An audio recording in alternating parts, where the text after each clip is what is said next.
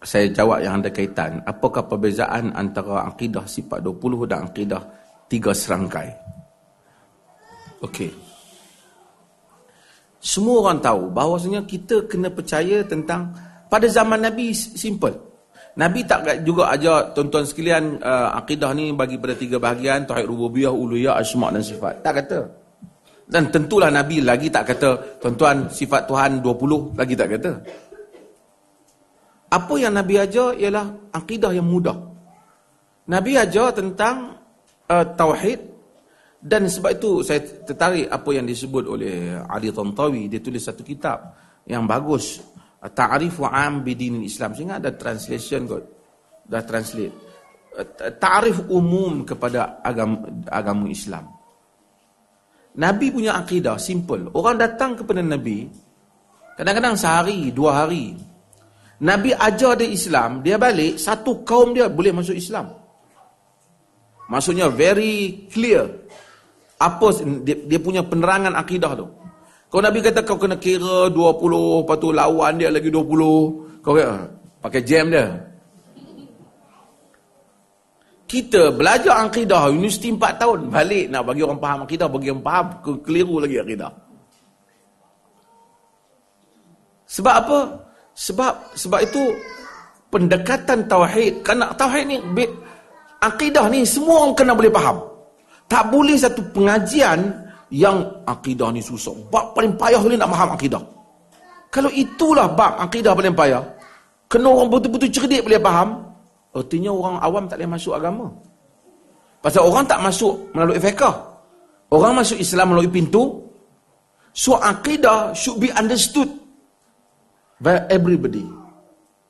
Layman, profesor kat universiti, semua orang sama kena faham. Dia tak ada satu standard yang mana tak boleh faham akidah ni, lagi belajar lagi pening. Tak boleh. Badawi pun kena faham akidah. So akidah mesti simple. Allah itu wujud dengan segala sifat-sifat kebesarannya. Segala yang sempurna itu sifat dia, dan yang cacat itu bukan sifat Tuhan. As simple as that. Kemudian mari para sarjana, mereka cuba buat perbahasan-perbahasan. In, in, in fact, perkataan akidah pun tak disebut. Nabi suruh orang apa? Mengucap syahadat la ilaha illallah, bersyahadah. Akidah daripada akad, maksud simpulan. Jadi apa yang orang datang, kemudian ulama, kemudian dia dia dia, dia nak dia ada di kalangan mereka yang kata, oh dalam semua tu ada tujuh yang penting. Ini bila ilmu kalam masuk. Bila ilmu kalam masuk, maka uh, ulama ketika itu terpaksa berinteraksi dengan ilmu Yunan. Ilmu Yunan ni, di samping ada negatif positif dia, dia ni dia challenge banyak benda dalam fikiran manusia. Maksudnya, uh, kerana kita tahu uh, Plato, Aristotle, mereka telah cakap tentang banyak isu-isu tentang ketuhanan. Epicurus umpamanya, yang yang yang menafikan tentang Tuhan dan seumpamanya. Saya selalu sebut Epicurus timbulkan beberapa benda yang Christianity, Judaism sebelum tu susah nak jawab. Dia kata Tuhan adalah merupakan, pada sesi agama, Tuhan itu merupakan kebaikan yang mutlak. Dan Tuhan adalah pencipta yang mutlak. Dan kejahatan berlaku dalam dunia ini. Tiga perkara yang Epicurus kata menafikan kewujudan Tuhan. Kalaulah tu, kalau kita kata kejahatan itu bukan daripada Tuhan, berarti kita menafikan Tuhan itu pencipta mutlak. Kalau kita katakan kejahatan juga dicipta oleh Tuhan, kita menafikan satu perkara lagi, iaitu Tuhan itu merupakan kebaikan mutlak. Salah satunya akan ternafi. Dalam, dalam bahasa yang lain dia kata, kejahatan berlaku. Jika jika Tuhan itu maha berkuasa, tapi dia tak mau menghapuskan kejahatan, berarti dia bukan Tuhan yang baik. Tapi jika sekiranya kejahatan itu ada, Tuhan itu tidak berkuasa menghapuskan kejahatan, Tuhan itu juga bukan, dia tak layak Tuhan lah, dia tak dia tak kuat. Jika dia mampu menghapuskan kejahatan dan dia tidak mau, dia adalah Tuhan yang nakal, Tuhan yang tak baik. Jika dia berkendak menghapuskan kejahatan. Dan dia, cuma dia tak mampu. Dia bukan Tuhan lah. Tapi kalau dia tak berkendak dan dia tak mampu, dia memang tak wujud lah. Teori ini telah dibawa. Saya nak tunjuk salah satu. Nanti sesi lain saya jawab apa yang Epicurus kata ni. Biar tuan-tuan balik fikir sendiri. Jadi, Epicurus telah mempengaruhi banyak idea dalam dalam dunia uh, agnostik dan atheism. Dia telah mempengaruhi. Dia antara hujah antara yang hujah yang dianggap paling paling paling dominan lah di kalangan mereka. Uh, yang okey. Sebab tu atheism berkembang. Salah satunya bukan dengan cetusan baru, dia cetusan lama. Tapi saya nak ceritanya ialah uh, apabila idea-idea falsafah ni masuk, so scholars di kalangan di kalangan orang masa zaman tu, mereka cuba nak challenge idea ni. Sebahagian mereka telah terpengaruh, mereka drag pergi, mereka pula jadi ahli falsafah yang berlebih-lebihan. Tapi sebahagian mereka cuba deal, nak jawab idea-idea falsafah ni, maka munculnya mazhab Mu'tazilah dan muncul macam-macam. Walaupun orang komplain Mu'tazilah, tapi saya menyatakan Mu'tazilah di samping kelemahan dia, dia juga ada juga sumbangan kebaikan, idea-idea dia yang bagus. Kalau kita melihat sesuatu daripada angle yang berbagai-bagai. Maka datang Abu Hassan Asy'ari, dia dengan dengan idea-idea dia cuba senaraikan sifat-sifat Tuhan yang ini, yang itu, dalam kerangka nak jawab konteks itu. Saya nak bagi faham zaman ni macam ni lah. Bila Barat datang dengan berbagai-bagai idea, kita nampak tulisan orang-orang yang deal dengan Barat cenderung kepada nak jawab yang itulah. Tapi tulisan itu kalau dibaca di tempat lain, mungkin tak relevan. Tak relevan. Sebab apa? Maka sifat dua puluh tiga belas itu dikatakan itu teras ahli sunnah. Mereka ni sebenarnya orang yang kata ni pun, dia orang ni pun kan faham apa sangat. Debat tak main. Kan? Jadi, apa nama, perkara yang seperti ini sebenarnya, dia ada konteksnya. Kalau kita nak kata salah ke betul, tapi dia ada konteksnya. Bukan soal tiga belas, dua puluh, dia ada konteks. Bagi orang awam, buat apa nak pergi kata Allah ada, lawannya tiada. Dia dengar, lawannya peka. Untuk apa? Bagi tahu Allah sami'un, basir, maha mendengar, bagai melihat untuk. Mari daripada aliran Ibn Mandah dan seumpamanya, kemudian diikuti dengan Ibn Taymiyah. Mereka cuba bahaskan tiga benda. Mereka kata manusia secara umumnya percaya Tuhan itu wujud. Kepercayaan Tuhan itu wujud itu, dan yang wujud yang satu itulah yang mencipta dan seumpamanya, ini dia namakan tauhid apa? Rubu, rububiyah. Tapi ramai yang percaya Tuhan wujud, macam Quraisy, tapi mereka tidak mengabdikan diri kepada Tuhan yang wujud. Oleh kerana itu manusia tak, tauhid rububiyah saja tak cukup, dia kena ada tauhid ulu, uluhiyah. Maksud dia kena serahkan diri untuk ibadat pada Allah. Kalau dia kata Allah ada, Allah ada, tapi dia pergi syirik, tak ada makna. Allah itu ada pencipta, tapi aku nak dapatkan Allah susah, kena pergi buat melalui. Yang lain tu Tuhan juga. Kalau kita tanya akhirnya dalam Christianity, dia tak kata Tuhan tiga. Jelmaan je pada tiga. Tuhan itu tetap satu. So dia kata ini tauhid di sudut Rabb, di sudut menyatu, menyatakan Tuhan itu satu. Tapi mereka tidak tauhidkan Allah di segi akidah ataupun di, di segi ibadah yang dinamakan tauhid uluhiyah ataupun tauhid ibadah. Kemudian mereka katakan masalah satu lagi, apabila mereka tauhidkan, mereka tak sifatkan Tuhan seperti mana yang Tuhan sifatkan, iaitu tauhid asma wal. Ini semua method nak bagi orang faham tauhid. Selepas pada tu bukan orang nak tegakkan tauhid. Golongan-golongan agama ni duk berkelahi pasal metod ni pula. Aku punya bagus ke, aku punya bagus. Ini mereka bazirkan masa kita, dan kita jangan jadi bodoh seperti mereka. Hmm. Jadi mereka bazirkan masa kita supaya kita berkelahi dalam hal ini. Yang asasnya kita disuruh mengajar manusia tentang tauhid. Kalau tak ada pun orang kata sifat Tuhan dua puluh. Hatta kalau baca buku Abu Hassan Asy'ari tak pernah kata dua puluh. Dia kurang pada tu. Dia mula dengan tujuh belas, kemudian datang kepada tiga belas, Abu Mansur, kemudian baru datang dua puluh kemudian. Maka kata ini sifat-sifat utama yang mesti diketahui. Allah wujud, semua orang tahu. Allah mendengar, semua orang tahu. Tapi adakah semua orang yang tahu Allah mendengar benar-benar telah menunaikan salat? Tak syirik? Tak. Melainkan dia kena dipahami dengan akidah yang jelas tentang tauhid, tauhid uluhiyah.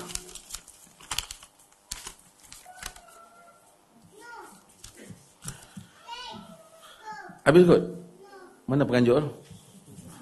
Sehari kita ada sesi pasal apa? Pasal pasal bab uh, mazhab. Ada sebuah minit? Ya.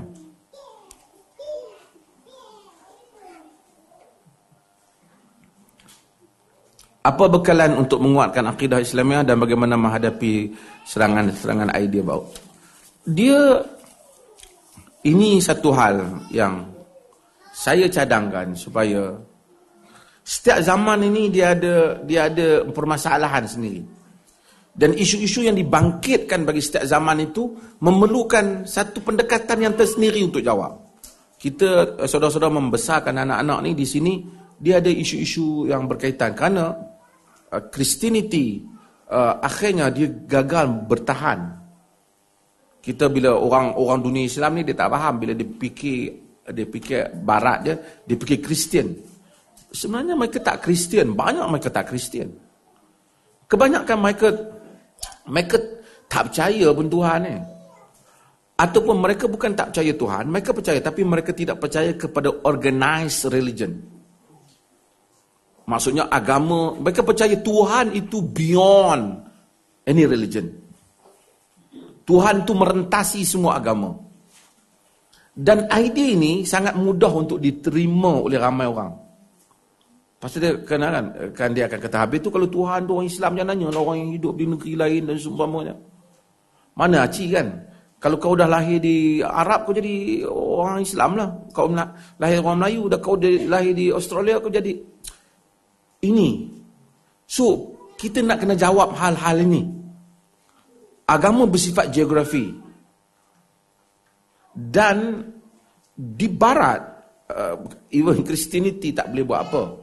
So, uh, Amerika mungkin Kristian um, masih kuat, masih kuat lah. Dia terutama bahagian yang ada Christian Belt. Dia orang tu memang kuat. Tapi, di barat secara umumnya, kalau kita pergi... Di, di, di, di France, Germany, U K, majority orang tak percaya agama, organized religion. Mereka sambut Christmas, nothing has nothing to do dengan mereka percaya kepada Jesus. Kita jangan ingat kalau dia sambut, dia hanya percaya kepada ayam tu, ayam tu. Sorry lah kan.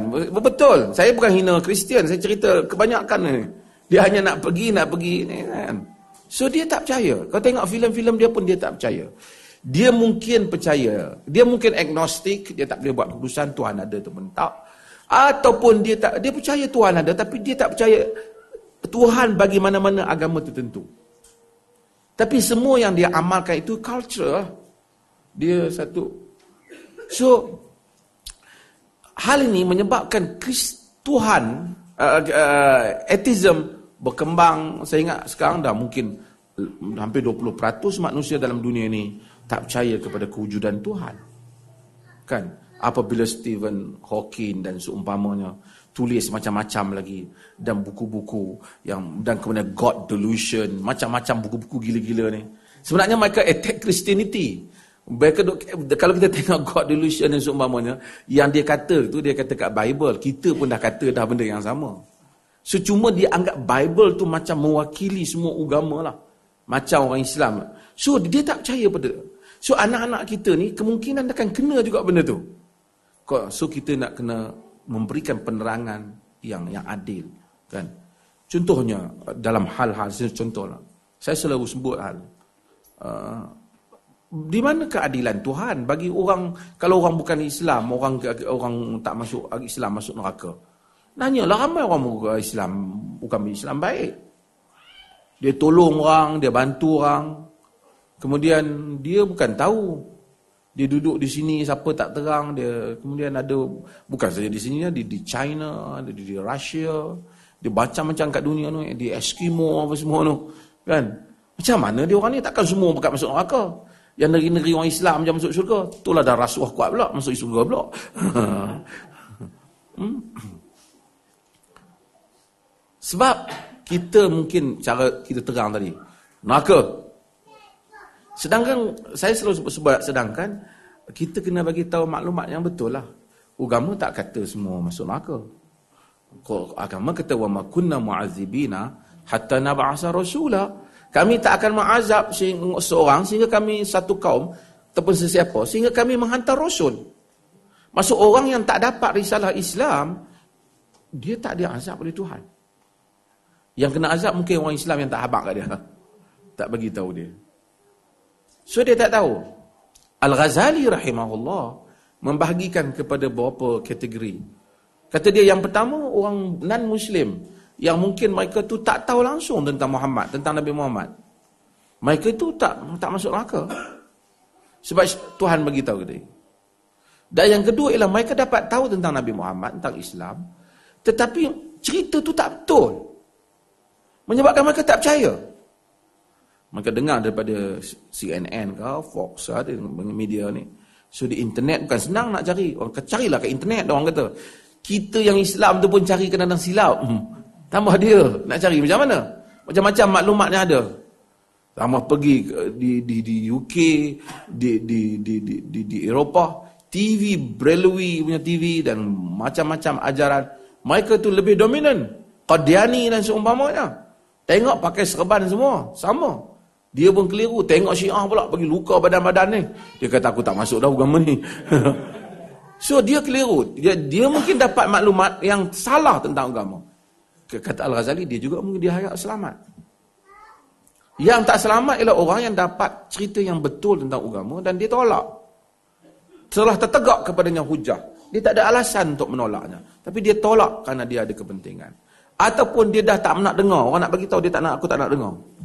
Dia sengaja memilih untuk tidak mahu dengar. So kita kena be fair kepada orang, bagi tahu. Jangan kata, "Ah, aku tengok ni, ramai kan orang kafir, semua ni neraka belaka." So orang tak ada dapat melihat the mercy of Islam di mana semuanya masuk neraka. Kerana Tuhan itu Ar-Rahman, Ar-Rahim, dia ciptakan, dia hantar rasul, dia suruh rasulkan sampaikan. Itu tujuannya. So kita hendaklah fahamkan anak-anak kita dalam konteks yang betul kepada ajaran agama. Break ah, lega ni kita break. Hmm. Yang duduk senang, dia boleh tidur. Saya tak boleh tidur, saya kena cakap. Jazakallahu khairan kathira. Diucapkan kepada Datuk Doktor Maza di atas ceramah yang telah disampaikan sebentar tadi. Uh, InsyaAllah segala mutiara ilmu yang telah disampaikan dapat sama-sama kita amal dan sampaikan kepada orang lain pula, InsyaAllah. Jadi hadirin yang dirahmati Allah sekalian, uh, Umair dan Safiah juga mengadakan jualan amal untuk aktiviti mereka yang berada di luar sana. Uh, jadi tuan-tuan dan puan-puan bolehlah berkunjung ke gerai-gerai mereka, mereka di luar sana, insyaAllah. Selain daripada itu, saya mendapat maklumat daripada Pillars of Guidance, uh, saudara Muslim kita di South East Mel- Melbourne, uh, di Doveton. Okay. Uh, Mereka uh, ingin melakukan fundraising uh, kerana tempat uh, untuk mereka jadikan sebagai musalla uh, menghadapi masalah untuk first installment. First installment uh, total payment satu perpuluhan empat million dolar dan mereka berjaya mengumpul tujuh ratus ribu uh, dolar yang telah dikutip, tetapi mereka masih lagi kekurangan tujuh ratus empat puluh ribu dolar. Untuk dikutip untuk first installment. Uh, jadi uh, mereka ingin melakukan fundraising lah untuk mengutip uh, jumlah sejumlah tujuh ratus empat puluh ribu dolar ni uh, untuk uh, dalam masa seminggu. Jadi tarikh yang diberikan uh, lebih kurang seminggu sehingga empat belas Disember ataupun tempat uh, tempat yang dijadikan musala tu akan pun akan dijual, akan di let go kepada Uh, orang lain yang berminat lah sebab harga yang dijual tu lebih tinggi daripada apa yang yang mereka beli sekarang ni. Jadi kita jemputlah uh, kepada hadirin sekalian untuk menyumbang uh, untuk kepada Pillars of Guidance. Jadi untuk maklumat lanjut boleh visit uh, Facebook dan Instagram uh, Pillars of Guidance, just search dekat search bar tu boleh boleh dapatlah maklumat lanjut tentang Pillars of Guidance. Ataupun uh, beralamat dia beralamat di uh, nombor sembilan Green Street, Doveton, uh, tiga satu tujuh tujuh uh, Victoria. Uh, ataupun boleh telefon nombor yang yang diberikan melalui ada satu borang lah, kalau ada siapa-siapa yang berminat nak buat direct debit ataupun uh, E F T lah kepada uh, Pillars of Guidance. Uh, itu satu pengumuman. Jadi uh, di luar sana ada brother Almi uh, yang, yang akan ceritakan, boleh ceritakan dengan lebih lanjut lah tentang Pillars of Guidance ni. Selain daripada tu kita ada My Bookstore. My Bookstore ni uh, dia jual buku. Okey, Australia. Salatu wassalamu ala Rasulillah wa ba'd. Hadirin dan hadirat yang dirahmati Allah. Oleh kerana tajuk ni ni dia tajuk yang yang berat sikit. Dan kemudian dia ada banyak dia punya disiplin-disiplin dia. So saya tak mau cakap dengan dengan dengan bahasa yang terlalu akademik. Saya nak cerita yang bahasa biasa untuk dipahami dengan mudah. Kerana tuan-tuan bukan nak berijtihad, maksudnya bukan nak merumuskan hukum, tapi nak memahami bagaimana sesuatu mazhab itu muncul. Bukan saja empat mazhab, bahkan banyak mazhab yang muncul. Okey, tuan-tuan kena kena dengar daripada awal, ikut daripada awal, baru tuan-tuan akan faham sikit sebanyak. Saya nak ringkaskan. Sumber, apabila kita cerita apabila Allah Subhanahu wa taala mengutuskan nabinya Muhammad sallallahu alaihi wasallam. Nabi Muhammad datang, dia membawa dia membawa ajaran agama, dia membawa hukum hakam, perintah titah perintah Tuhan, suruhan dan larangan dan seterusnya. Sebelum itu suruhan dan larangan ini orang orang macam kita sebut tadi, orang tahu tentang Tuhan. Tapi suruhan dan larangan Tuhan tak boleh tahu melainkan kena ada wakil Tuhan. Wakil Tuhan bawa, iaitu Nabi kita Muhammad sallallahu alaihi wasallam. Jadi sumber untuk mengetahui tentang hukum hakam Tuhan hanya melalui satu, dua. Sama ada Quran ataupun melalui hadis Nabi. Quran, nas Quran yang juga dibaca oleh Nabi. Ataupun Nabi terang benda yang tak ada dalam Quran yang kita sifatkan sebagai hadis. Bila kita sebut empat mazhab, kita bercakap tentang mazhab hukum hakam syarak, rulings. Dia ada mazhab akidah, syiah, sunnah, sunni. Itu cerita lain. Ni kita nak cerita empat mazhab yang hukum ni. Haram, halal, batal, tak batal. Ini hukum ni. Okey. Allah hantar nabinya Muhammad sallallahu alaihi wasallam, dan nabi ini dia bawa, dia ada Quran yang menjadi rujukan, kemudian dia ada diri nabi itu sendiri. Diri nabi itu kita panggil sunnah lah. Sunnah. Sunnah ni yang dibawa oleh nabi kita Muhammad sallallahu alaihi wasallam. Bila kita sebut sunnah, dia ada beberapa perkara. Pertama, dia ada perkataan nabi. Nabi kata pada satu benda. Ada benda Nabi tak kata, tapi dia ada report ataupun riwayat, narration Nabi buat. Misalnya dia memendekkan salatnya apabila mendengar orang kanak-kanak menangis, kan? Kan?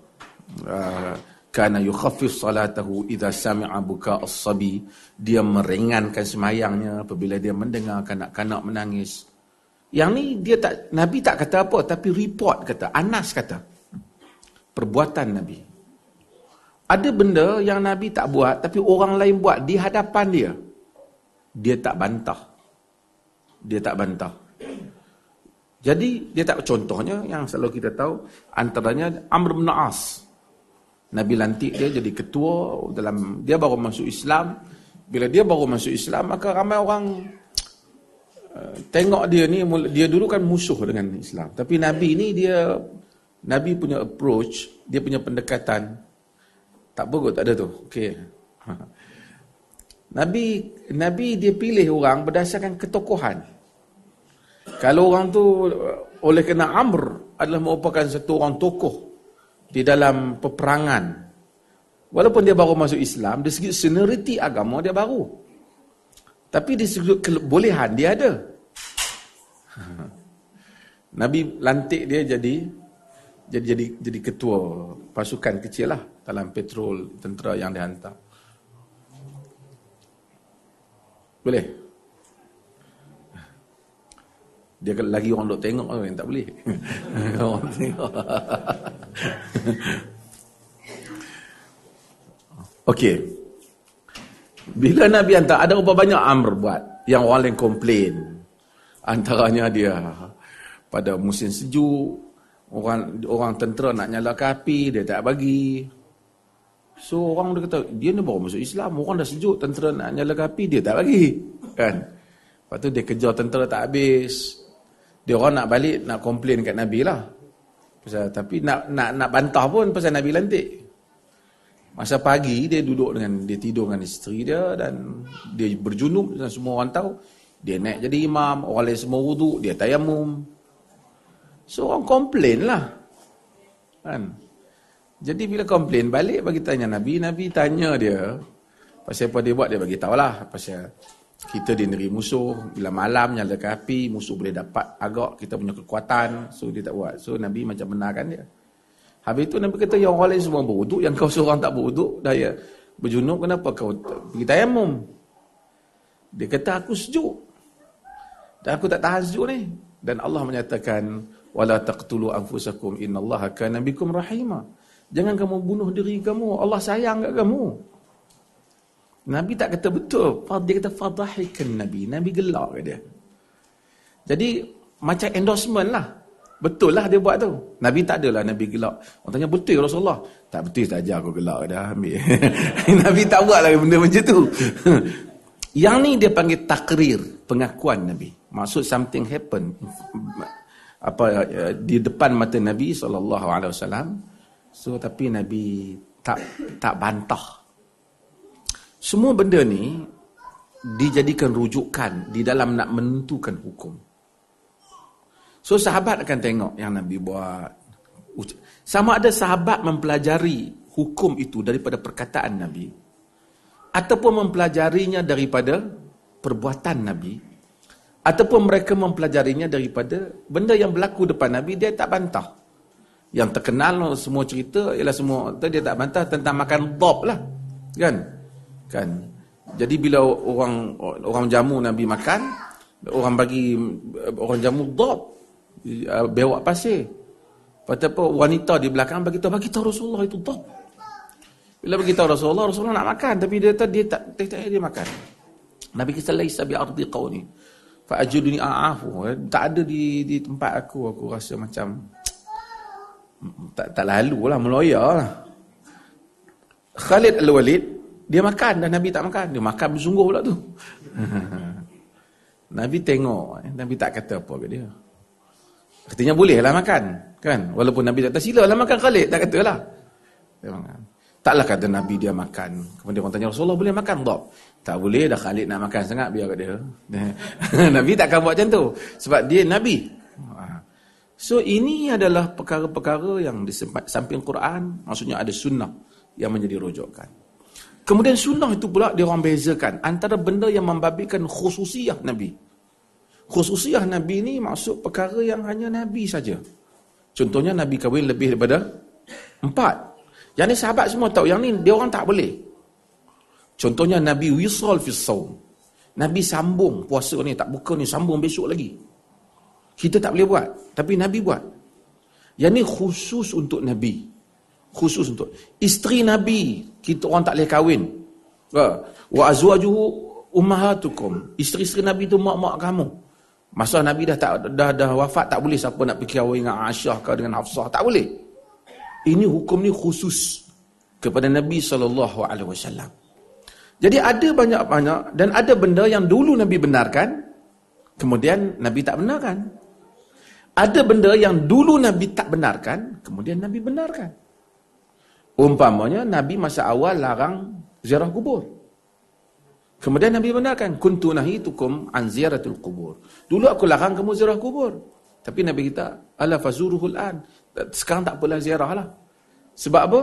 Sebab kerana keadaan dah berbeza, Nabi tak mau mereka terpengaruh dengan jahiliah.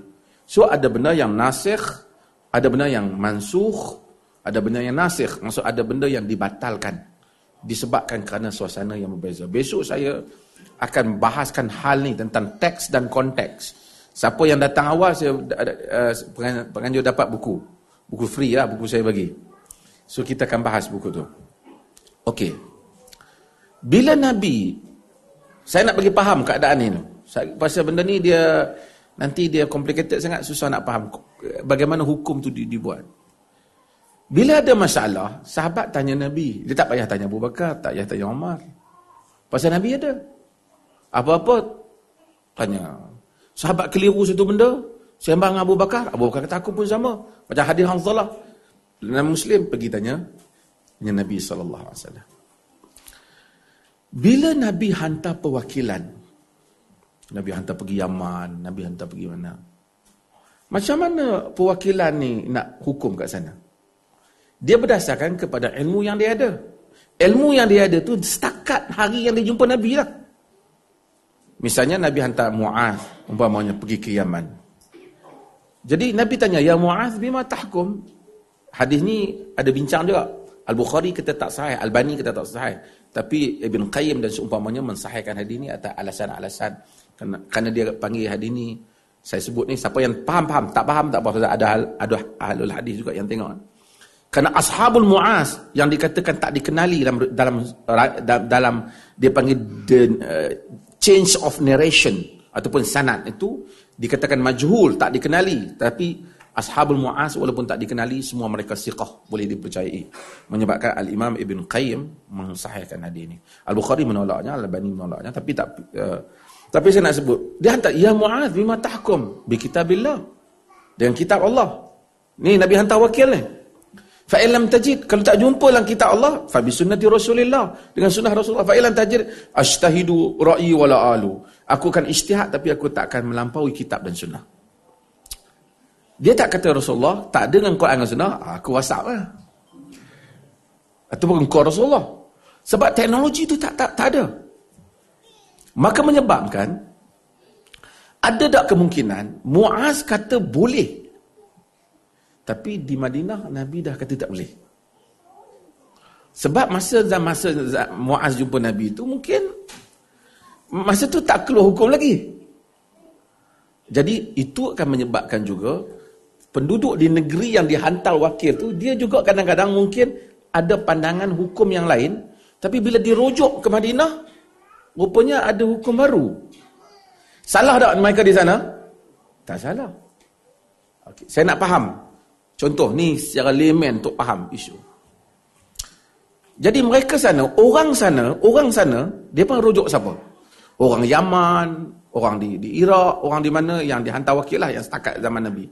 Orang di Bahrain, mereka rujuk siapa? Mereka rujuk sahabat yang ada kat situ lah. Mereka tak boleh rujuk langsung kat Nabi. Pasal tak ada teknologi nak call Nabi ke apa.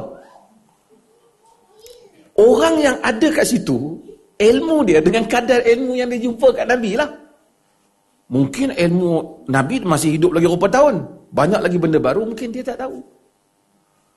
Tapi mereka tak salah, kerana seseorang beramal dengan kadar ilmunya. Maka dengan itu kita akan dapati akan ada fiqh yang berbeza di antara satu tempat ke satu tempat. Dan mungkin dalam benda yang tak ada hukum, tak ada hukum, Nabi tak sebut, tapi sahabat tu mungkin dia ijtihad. Ijtihad ni dia kena guna banyak, utamanya dia guna qiyas lah. Contoh saya nak bagi faham ijtihad. Bila orang azan Jumaat, idza nudiya lis-salati min yaumil jumu'ati fas'au ila zikrillah wa dharul bai'. Apabila diseru kamu pada hari Jumaat untuk salat, hendaklah kamu bersegera mengingati Allah dan tinggalkan jual beli. Jadi jual beli tak boleh masa tu, kan? Jual beli tak boleh. Dalam ijtihad, jual beli saja tak boleh ke? Sewa macam mana sewa? Sewa? Ha? Ataupun buat pinjaman? Jadi para sarjana hukum kata dia tak bolehlah juga, samalah. Walaupun dia cakap jual beli, tapi konteksnya kontrak tau, dia tak mau ganggu daripada pergi solat. Sewa tak boleh, apa lagi? Uh, buat pinjaman pun tak boleh. Apa-apa sajalah yang membabitkan soal ha. transaksi ni, maka tak boleh. Dia tidaklah begitu literal, hanya menyatakan jual beli je, aku bukan jual beli, aku pergi sewa. So tak bolehlah juga kalau dia buat, ini bukan jual beli, kita sewa, buat-buat. So ini dia namakan ish, ijtihad. Samalah juga, walaupun Nabi sebut tentang arak. Khamar tu, innam amal khamru min hataini syajaratain. Arak ni daripada dua jenis pokok ni. Al-inab, daripada anggur dan daripada tamar. Tapi di tempat lain, mungkin anggurnya, araknya daripada benda lain. Tapi kesannya sama. Maka hukum mesti sama. Hukum mesti sama. Kemungkinan ijtihad ni, dia boleh, dia boleh, kemudian dia boleh berbeza. Saya nak contohlah, nak bagi faham konteks ijtihad. Sekarang ni kalau orang tu jual beli juga, masa azan. Orang, tak apalah, haram hukumnya, semua orang tahu. Tapi dia jual beli juga. Jual beli itu sah ke tak? Ha? Ha? Sah tak? Ha, dia kata sah, dia mazhab Abu Hanifah. Abu Hanifah dia kata sah, tapi berdosa. Dalam mazhab dalam, dalam Syafi'i semua, dia kata tak sah. Tak kira jual beli tu. Ha, sebab dalam Tuhan larang, sah pun tak sah. Ha, sebab tapi ayat tu larang jual beli je. Tapi ada lagi dimensi yang lain. Yang ni tak ada dalam teks ni. Yang ni nak kena ish ijtihad. Okay. Saya nak bagi faham ni. Um, Okey, tak apa, balik-balik pada zaman Nabi. Tuan boleh faham, tuan boleh faham ni. Ni tak terang panjang tinggi-tinggi ni, biasa-biasa supaya bagi faham. Ha? Jadi apabila zaman Nabi, Nabi apa-apa sahabat rujuk Nabi. Kalau ni pun mereka perutusan hantar pada Nabi. Bila Nabi sallallahu alaihi wasallam wafat, orang nak rujuk kepada siapa? Nabi tak ada. Orang nak rujuk kepada siapa? Orang rujuk kepada sahabat Nabi. Sahabat Nabi ni siapa? Sahabat Nabi ni, adakah semua sahabat Nabi dengar semua yang Nabi kata? Pasal Nabi ni bukan... Uh, malam ni ada ceramah Nabi ya? Semua bukan. Ada masa Nabi bagi khutbah mungkin ramai orang dengar. Tapi kadang-kadang Nabi berjalan dengan Abu Bakar, berjalan dengan Umar, dua tiga orang. Nabi cakap, bila dia cakap, dia buat. Ingat tadi, dia cakap, dia buat, dia mengaku, jadi hukum tak? Jadi hukum. Faham ni? So mungkin yang tengok tu dua orang. Mungkin yang tengok tiga orang. Mungkin ada orang datang jumpa Rasulullah secara peribadi tanya. Rasulullah bagi tahu dia. Orang lain tak tahu. Ada tak kemungkinan Abu Bakar dan Umar tak tahu? Oh, ada. Bukan Abu Bakar dan Umar sentiasa. Abu Bakar pun nak kena cari makan juga, kena pergi kerja juga. Umar pun dia kata dia kena bertukar dengan orang Ansar. Dia jiran. Hari ni kau pergi, besok aku pergi. Sebab aku pun nak cari kerja, dia pun cari kerja. Kira zaman sekarang ni hebat ni kalau orang tak boleh ilmu. Zaman dulu dia orang boleh berilmu. Kita tak boleh, malah boleh tengok baliklah YouTube. Itu pun tak tengok, tengok lain. Nak cari yang lain, tengok yang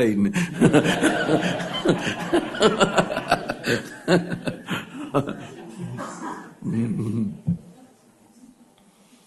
Okey. Bila kita faham hal itu, mereka tanya. Ada sahabat ni, ada ilmu ni, ada sahabat tak ada hadis ni. Saya nak bagi faham sesuatu. Faham tak? Tapi sahabat pun bukan semua duduk Madinah lama-lama. Ada yang pergi ke Syam, ada yang pergi ke Iraq. Jadi ada kemungkinan hadis tu yang sepatutnya orang Madinah tahu, tapi biasanya orang Madinah banyak tahulah. Zaman Omar dia ada polisi, dia tak bagi sahabat-sahabat besar ni keluar. Ha, dia dia dia kontrol sikit benda tu. Tapi zaman Uthman, zaman apa, ramai orang dah keluar. Jadi mungkin bila timbul satu-satu hukum, orang semua tak tahu. Tak tahu hukum ni apa. Tak ada siapa yang ada maklumat. Mungkin sahabat yang ada maklumat tu dah ada kat sana tu. Kat Kufah tu. Ada kat Basrah tu. Orang Basrah tahu hukum tu. Orang ni berkata, tak ada, Nabi tak larang. Kat sana tiba-tiba larang. Sebab apa? Sana ada maklumat, sini tak ada maklumat. Dan kemudian vice versa. Mungkin boleh berlakulah. Sahabat ni pergi, ha? Uh, pergi ke Syam. Jadi sahabat di Syam ramai. Bila tanya misal semua orang tak tahu. Kata okey, Nabi tak pernah larang. Tapi bila tanya kat Madinah, eh Nabi larang. Dulu aku dengar. Saya buat beberapa contoh. Umpamanya, bila orang tanya Abu Bakar nak bagi, ini ni common punya contoh lah, tentang miras al-jad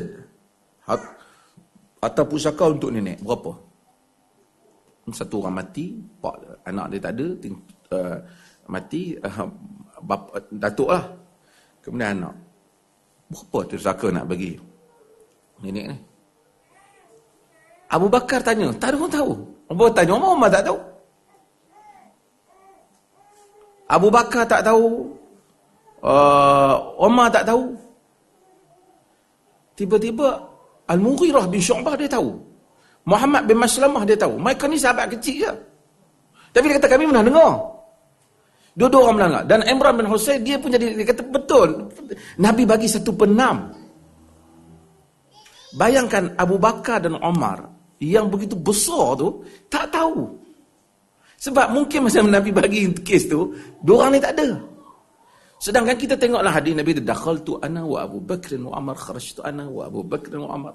Aku dan Umar, aku Abu Bakar dan Umar masuk, aku dan Abu Bakar dan Umar keluar. Selalu Nabi sebut gitu. Maksudnya memang selalulah. Itu pun ada hadis yang terlepas. Ha, ini nak menafikan juga kalau ada orang yang nak dakwa bahawasanya uh, ni ulama kita ni, ulama mazhab ni semua hadis dia tahu. Kata Ibn Taymiyah, ini bohong. Hatta Abu Bakar dan Umar pun ada terlepas. Kau jangan nak letak orang lain lebih pada mereka pula. Siapa nak ijtihad ni kena tahu semua hadis, tak boleh ada. Kalau kau buat syarat tu, tak ada siapa pun boleh ijtihad. Abu Bakar dan Umar pun tak boleh. Tak boleh bagi pandangan agama. Sebab Sebab dia kita bagi pandangan dalam benda yang kita tahulah. Benda yang tak tahu, dia pun tak bagi. Kalau benda yang, semua benda yang tahu dan tak tahu, tak boleh bagi, kena kena tahu semua baru boleh bagi pandangan, eh susahlah. Kita bagi pandangan dalam bab yang kita tahulah. Okey. Jadi maksudnya, kalau nak bandingkan tiga sahabat ni kecil lah. Tapi Abu Bakar dan Umar yang besar, tak tahu, tiga orang ni tahu. Ada contoh lain. Bila Umar bin Khattab, bila Islam mula berurusan dengan orang Parsi. Parsi ni Majusi. Sembah api. Zoroastrian. Mereka sembah api. Umar kata macam mana nak buat dengan dia orang ni? Abdul Rahman bin Auf kata, dia dengar Nabi kata, sunnu bihim sunnat ahlil kitab. Uruskan kepada mereka, buat mereka macam benda ahli kitab. People of the book. Macam Kristen dengan Yahudi macam mana aku buat. Buat kat mereka macam tu lah. Umar tak tahu, Abdul Rahman bin Auf tahu. Pasal dia kata dia pernah dengar benda ni. Artinya ada hadis, Umar tak tahu, Abdul Rahman bin Auf tahu. Dia pernah dengar daripada Nabi sallallahu alaihi wasallam. Saya nak buat satu dua contoh, nak tunjukkan bahawasanya ada sahabat yang tahu dan tak tahu. Sebab itu akan menyebabkan hukum dia. Contoh yang lain. Bila berlaku Ta'un Amwas, Ta'un Amwas ni satu ta'un yang hebat di Syria. Mati puluh ribu orang. Sahabat mati, Mu'az mati, Abu Umaydah Al-Jarrah mati. Semua orang yang Nabi sayang mati. Kena ta'un tu. Umar bin Khattab ni dia sayang sungguh ke Abu Ubaidah ni. Dia dia memang sayang ke Abu Ubaidah ni. Kalau Ubaidah ni masih hidup, tentu Umar bin Khattab lantik dia jadi khalifah ganti. Dia sayang. Sebab tu saya selalu sebut, dia sayang kat Abu Ubaidah ni. Abu Ubaidah, Nabi, Nabi kata, likulli ummah amin, wa aminu hadhil ummah Abu Ubaidah Al-Jarrah. Bagi setiap umat itu ada pemegang amanahnya. Pemegang amanah umat ni Abu Ubaidah Al-Jarrah. Nabi sayang kat Abu Ubaidah. Umar ni dia sayang kat Abu Ubaidah. Dia pernah pergi ke, ke Syam tu, tengok Abu Ubaidah. Dia sayang.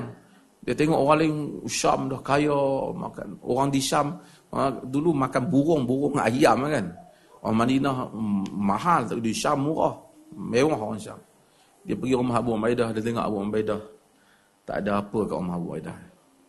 Kata-kata Umar, dunia ni telah mengubah kita semua, tapi ia tidak mengubahmu, hai Abu Umaydah. Dia juga sayang kat Abu Umaydah. Bila tahun kena, Umar dia hantar surat kat Abu Umaydah. Dia suruh Abu Umaydah datang. Dia kata, Abu Umaydah, datang ke Madinah, aku ada benda nak cakap dengan kau. Sebenarnya dia tak ada benda. Dia tak mahu Abu Ubaidah dulu kat situ. Abu Ubaidah tahu. Bahawasanya dia nak suruh keluar. Abu Ubaidah kata, aku bukanlah satu orang yang akan meninggalkan tentera aku dan rakyat aku. Dulu Abu Ubaidah ni, dulu dia jadi dia gubernur sana. Abu Ubaidah ni dulu diorang lantik jadi jadi gubernur. Uh, dia komplain Omar, saya, dia kenapa aku kena jaga tempat ni? Orang lain semua keluar pergi jihad. Kan? Kalau kita bagus kan, naik pangkat kan. Tapi dia, so dia duduk sana. Jadi Omar bin Khattab nak pergi. Dia dia eager nak pergi. Nak pergi ke Syam tu. Abdul Rahman bin Auf kata jangan. Pasal tak boleh. Kata. Nabi larang. Umar tak tahu Nabi larang. Nabi kata idza sami'ta bi ta'un bi ardin idza waqa'a bi ardin uh, wa antum biha fala takhruju firaran fala takhruju firaran min. Jika kamu dengar ta'un di satu tempat, uh, kalau berlaku ta'un di satu tempat, idza waqa'a ta'un bi ardin, jika ta'un tu berlaku di satu tempat, wa antum biha, kamu duduk situ, fala takhruju firaran minhu. Jangan kamu keluar daripada tempat tu. Ini karantin, Nabi tak bagi. Wa idza sami'tum bi ardin fala taqdamu alaih. Jika kamu tengok dia berlaku pada satu tempat, kamu dengar dia berlaku tempat, kamu jangan pergi. So Nabi punya pendekatan bila ta'un berlaku, semua penyakit wabak ni lah. Orang yang duduk situ jangan keluar. Orang luar jangan jangan masuk. Umar nak pergi. Nabi larang. Siapa yang baca ni? Abdul Rahman bin Auf. Umar ni salah satu orang yang disayang Abdul Rahman bin Auf. Orang kaya lah. Orang kaya yang support dia punya kerajaan dia. Dia, dia apa-apa dia akan tanya Abdul Rahman bin Auf. Sentiasa iring dia. Tapi apa yang saya nak cerita ialah bagaimana adanya hadis. Sahabat-sahabat yang besar ini sendiri tak tahu tentang hadis ni. Tetapi apa? Ada sahabat yang kecil daripada itu, mereka tahu uh, tentang hadis ni. Ada beberapa contoh lagi. Sehingga apabila mereka tak tahu tentang hadis, kadang-kadang mereka bagi fatwa sesuatu yang berbeza dengan hadis. Contohlah. Sekali saya nak pergi sebelum sebelum pergi kepada mazhab ni. Contoh umpamanya. Bila satu orang uh, meninggal, perempuan Perempuan apabila suami dia meninggal, dia mengandung. Iddah dia tamat bila? Ha? Ha. Iddah dia, pertama ada ayat Quran menyatakan wallazina yatawaffawna wallazina yatawaffawna minkum wa yadharuna azwajan yatarabbasna bi anfusihinna arba'ata ashhur wa ashra. Orang yang apabila walladzina yatawaffawna minkum, maka sesiapa yang mati di kalangan kamu, wa yadharuna azwajan, mereka meninggalkan isteri-isteri mereka, yatarabbasna bi anfusihin arba'ata ashhur wa ashra, mereka tunggu sekian lama empat bulan sepuluh hari. Satu ayat dalam surah apa nama Al-Baqarah. Kemudian Allah juga kata wa ulatul ahmal wa ulatul ahmal ajaluhunna an yad'na hamlahun, dan orang-orang yang mengandung iddah dia apabila dia melahirkan anaknya.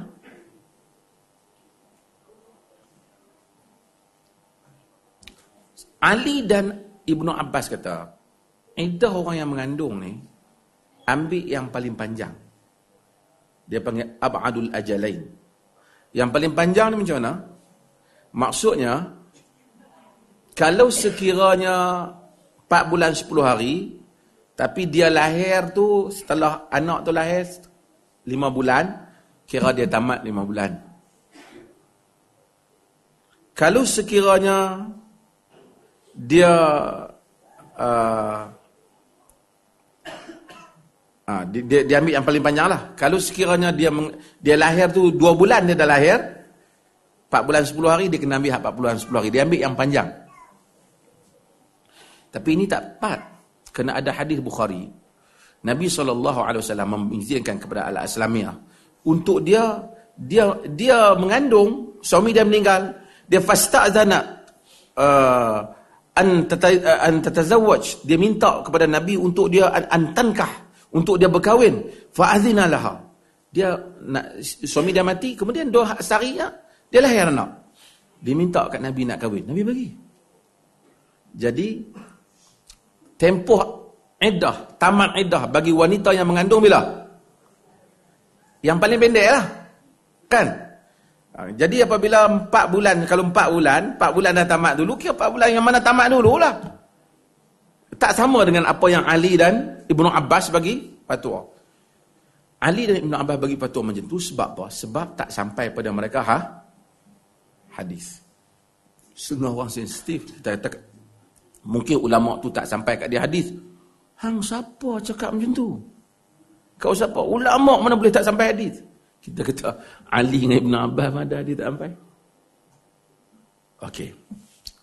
Bila Nabi tak ada, jadi orang ramai akan tanya sahabat. Sahabat akan fatwa berdasarkan kepada ilmu yang dia dia ada. Jadi orang ni fatwa, sahabat ni pergi sana, sahabat ni pergi sana. Jadi setiap, ada tak kemungkinan berbeza fatwa? Setelah tuan-tuan, ada tak kemungkinan? Kemungkinan. Kemungkinan berbeza fatwa ni berapa sebab? Salah satunya tadi, hadis tak sampai. Salah satunya juga, dia faham lain-lain. Kan? Kalau orang, saya sebut contoh yang common untuk kita faham. Kalau orang musafir, bulan puasa, orang sakit bulan puasa, boleh tak buka puasa? Kan? Wa in kuntum marda ala safarin fa iddatun min min ayyamin ukhra. Jika kamu sakit ataupun faman kana maridan aw ala safarin fa iddatun min ayyamin ukhra. Siapa yang sakit ataupun musafir ganti hari lain. Mudah je ayat faham. Tapi sakit tu macam mana? Sakit gigi? Sakit kaki? Sakit perut? Sakit mana yang boleh buka ni? Quran tak detail kan? Ini akan sekali lagi menyebabkan para ulama akan berbeza pandangan. Musafir pula dia tak bagi tahu pula musafir ni jauh macam mana. Maka ada yang kata kena dua marhalah. Ada yang kata tiga mil. Berapa hari? Oh, khilaf pula. Sebab ada benda yang boleh ditafsirkan lebih daripada satu tafsiran. Cumanya, dalam semua sahabat ni, yang duk tafsir ni, dan juga ulama-ulama yang bertanya sahabat, yang yang berguru dengan sahabat, kita panggil tabi, tabi'in. Kesemua mereka, pada keyakinan kita, berusaha ingin agar pandangan mereka itu menepati kehendak Allah dan Rasul. Tak ada mereka kot cuba macam mana kita nak pergi lain sikit. Tak ada. Dia memang, kerana dia faham itulah maksud Allah. Itulah maksud Rasulullah. Kalau dia faham inilah maksud Allah, memang aku rasa yang betul macam ni. Tapi aku ingat kita buat macam ni lah. Kita percaya mereka tak kata hal ni. Terutama sahabat Nabi, mereka tak akan kata. Okey. Orang tanya sahabat. Tanya sahabat, tanya Omar, tanya Ali. Maka ada mazhab Ali. Ada mazhab Omar. Fatwa-fatwa Omar. Sekarang ni orang kumpul banyak fatwa-fatwa Sayyidina Omar. Contoh, saya buat benda-benda yang lain sikit. Pada zaman Nabi, kita tahu ada zakat kambing, lembu, apa lagi? Unta. Zaman Omar, Omar telah wajibkan zakat kuda. Sedangkan Nabi tak wajibkan. Sebab Omar tengok, tuan-tuan kuda sudah kaya daripada tuan unta. Kalau tuan unta kena, mana aci tuan? Jadi dia ijtihad. Dahulu dalam Al-Quran ada suratul Anfal, pembahagian harta rampasan perang. Semua orang yang tentera yang dapat kan uh, harta kan, mereka ni semua dapatlah apa uh, bahagian-bahagian daripada rampasan kan peperangan Uhud yang kalah tu, sebab mereka nak turun ambil harta rampasan. Orang zaman dulu bila dia perang, dia bawa harta sekali dengan perempuan-perempuan sekali. Kan, jadi bila kalah, dia dapatlah harta-harta tu pada tentera lah musuh. Dengan perempuan-perempuan sekali lah dapat. Perempuan sekali. Menyebabkan orang berperang, tak ada kehendak tu. Jadi agama datang, dia dia bahagikan harta tu kepada tentera. Emas, pedang, semua tu ada harga. Pada zaman Umar, Umar dah tak bagi. Sebab apa? Dia dah bagi gaji kat tentera. Konteks dah berbeza. Dah ada gaji. Yang ni, ni uruskan. Dia tak bagi tanah tu. Sawadul Iraq. Dia tak bagi tanah. Kalau tidak, tentera. Dia kata kalau semua orang dapat tanah, habis rakyat Iraq tak ada tanah kemudian. Dia mau dapat kat tentera. Orang yang datang kemudian akan tak suka kepada tentera ni. Kau orang telah rampas harta benda datuk nenek aku. Sedangkan anak-anak dia tu dah masuk Islam. Kan? Kerana Umar kata, Quran kata, وَالَّذِينَ جَاءُوا مِنْ بَعْدِهِمْ يَقُولُونَ رَبَّنَا اغْفِرْ لَنَا وَلِإِخْوَانِنَا الَّذِينَ سَبَقُونَا بِالْإِيمَانِ. Orang-orang yang datang kemudian, dia doa kepada orang sebelum, uh, sebelum, wahai Tuhan kami, ampunkanlah kami dan saudara-saudara kami yang mendalui dalam iman. Macam mana dia orang nak doa kalau dia hati dia tak puas hati, tengok dia rampas. Ni tanah ni datuk kita punya, masa perang tu, dia orang tentera dapat. So, tanah kerajaan ambil. Kau ambil duit. Pampasan daripada.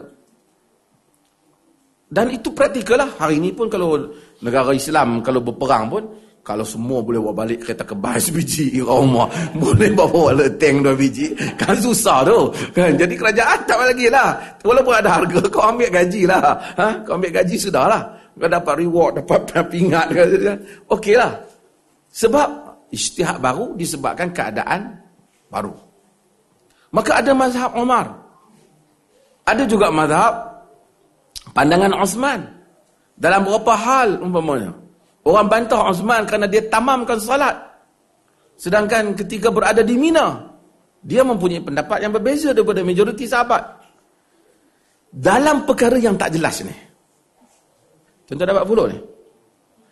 Jadi orang datang tanya. Bila tanya Osman mungkin ada pandangan lain. Tanya Omar mungkin ada pandangan lain. Tapi mereka tanya kerana Quran kata, Fas'alu ala Azadzikr.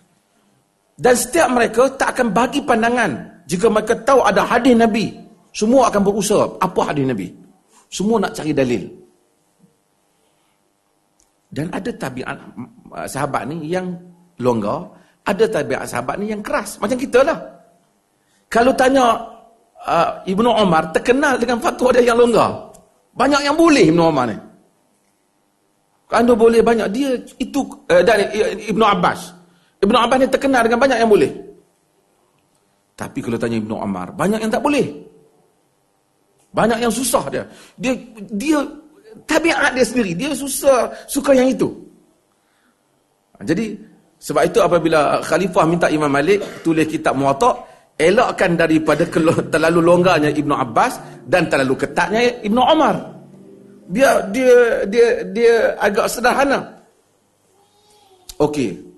Sahabat ni pergi ke Basrah, pada Kufah, umpamanya Abdullah bin Mas'ud, dia pergi ke Iraq. Kata Ali, Abdullah bin Mas'ud telah telah makmurkan Iraq dengan ilmunya. Daripada Abdullah bin Mas'ud lahirnya anak-anak murid Abdullah bin Mas'ud. Yang belajar dengan Abdullah bin Mas'ud, yang berguru dengan Abdullah bin Mas'ud, Hammad umpamanya bin Abi uh, uh, bin Abi Sulaiman. Dan lahirnya daripada Hammad uh, ya, Abu Hanifah. Dan ramai orang lagi yang di Madinah, ramai orang Madinah. Dan semua orang berdasarkan berdasarkan sahabat tu dibawa banyak mana hadis, banyak itulah nak murid dia boleh. Jadi kita ada di Iraq ada Ibnu ada ada Abu, Abu Hanifah. Di Madinah ada Imam Malik. Di Madinah ni dia ramai.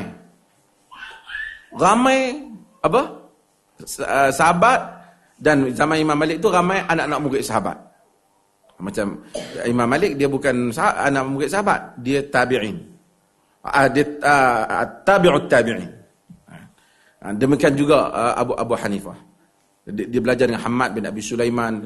Okey. Kemudian ada Imam Syafi'i, kemudian juga ada Imam yang kemudian sikit Imam Syafi'i sezaman dari segi susurnya awalnya iaitu Abu Hanifah, sezaman dengan dia tapi lewat sikit meninggal iaitu Imam Imam Malik. Abu Hanifah meninggal seratus lima puluh Hijrah dia.